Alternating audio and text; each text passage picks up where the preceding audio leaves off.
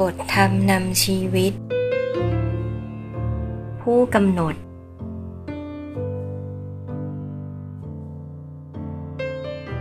อาจกล่าวได้ว่า ทิฏฐิ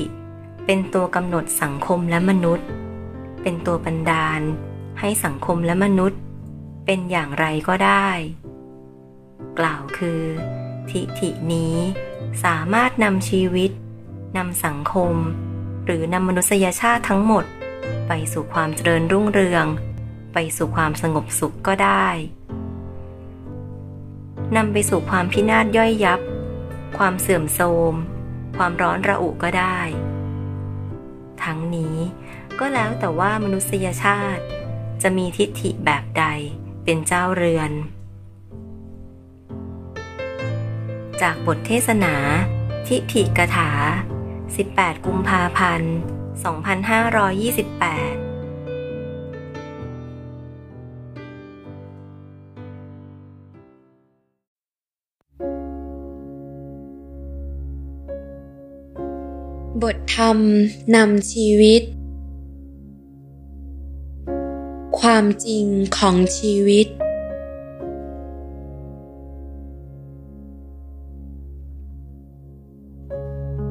ส่วนจริงอีกอย่างหนึ่ง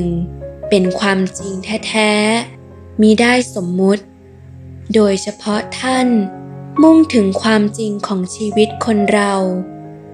ซึ่งได้แก่ความเกิด ความแก่ ความเจ็บ ความตาย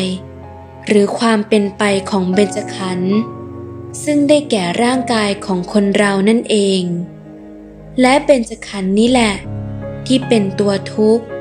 และเป็นฐานที่ตั้งแห่งความทุกข์ทั้งมวล เพราะเป็นสิ่งที่แปรปรวน เปลี่ยนแปลงไป ดังนั้นสิ่งที่เกิดขึ้นมา สิ่งที่ตั้งอยู่ และสิ่งที่ดับไป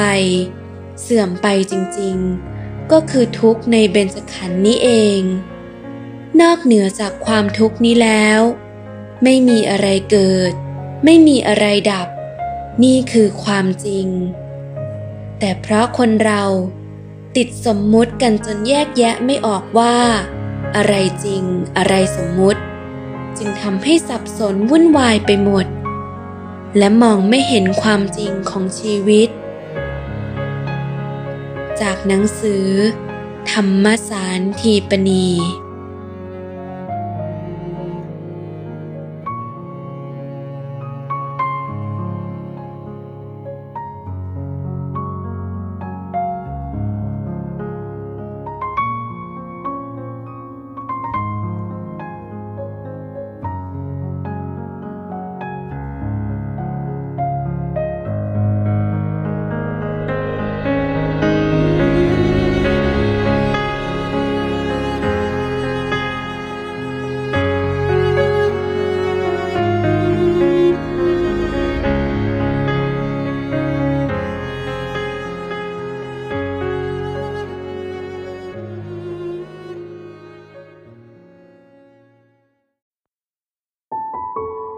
บทธรรม